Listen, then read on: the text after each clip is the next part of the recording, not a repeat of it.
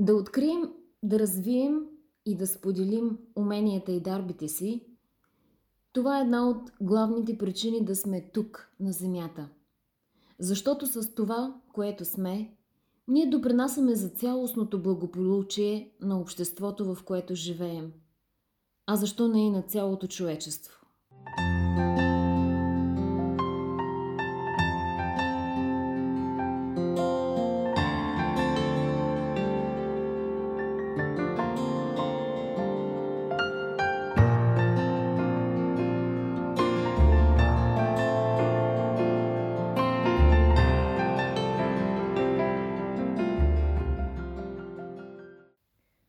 За да сме кристално ясни, трябва да уточним, че не е нужно нашите дарби да бъдат грандиозни или епични, за да бъдат нужни и ценни.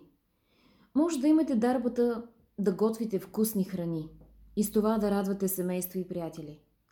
Ами ценете и развивайте тази дарба.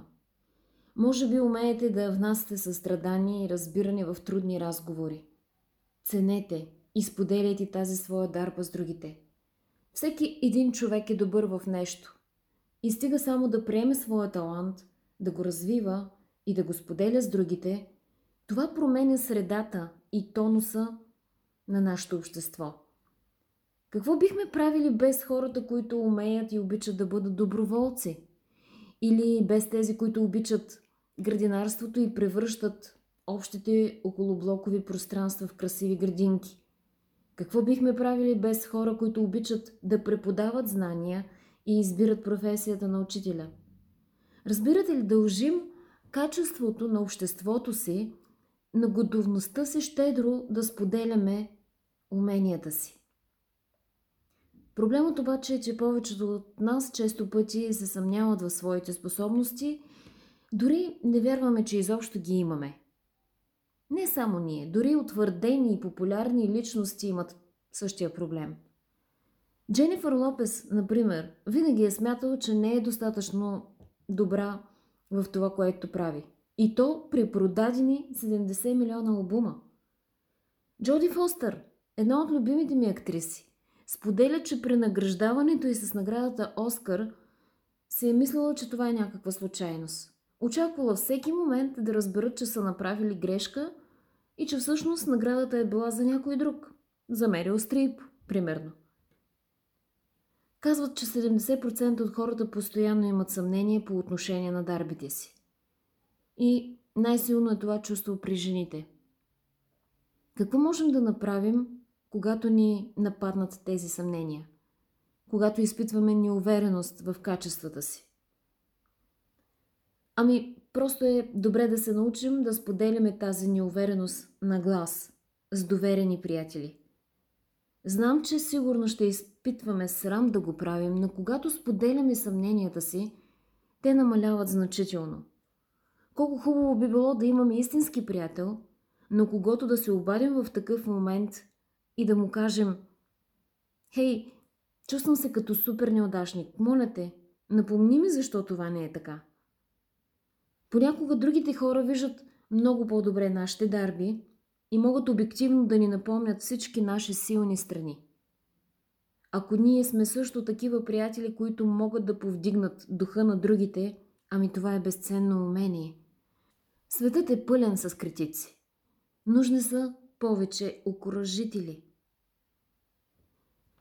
Второто полезно нещо, което можем да направим е да създадем специална папка, в която се складираме всички похвали, благодарствени картички или добри коментари, които сме получили за работата и уменията си. Може това да е било благодарствен имейл, някакво текстово съобщение или гласово съобщение.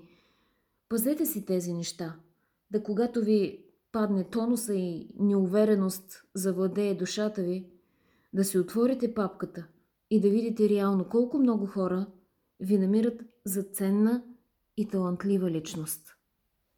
Третата полезна тактика е да насочваме вниманието си в посока навън от себе си.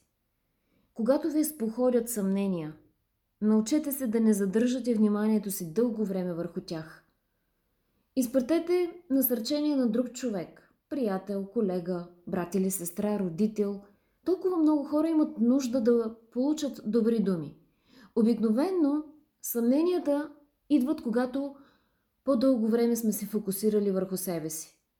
И пренасочването на вниманието към някой друг е полезен метод, за да се измъкнем от унило настроение.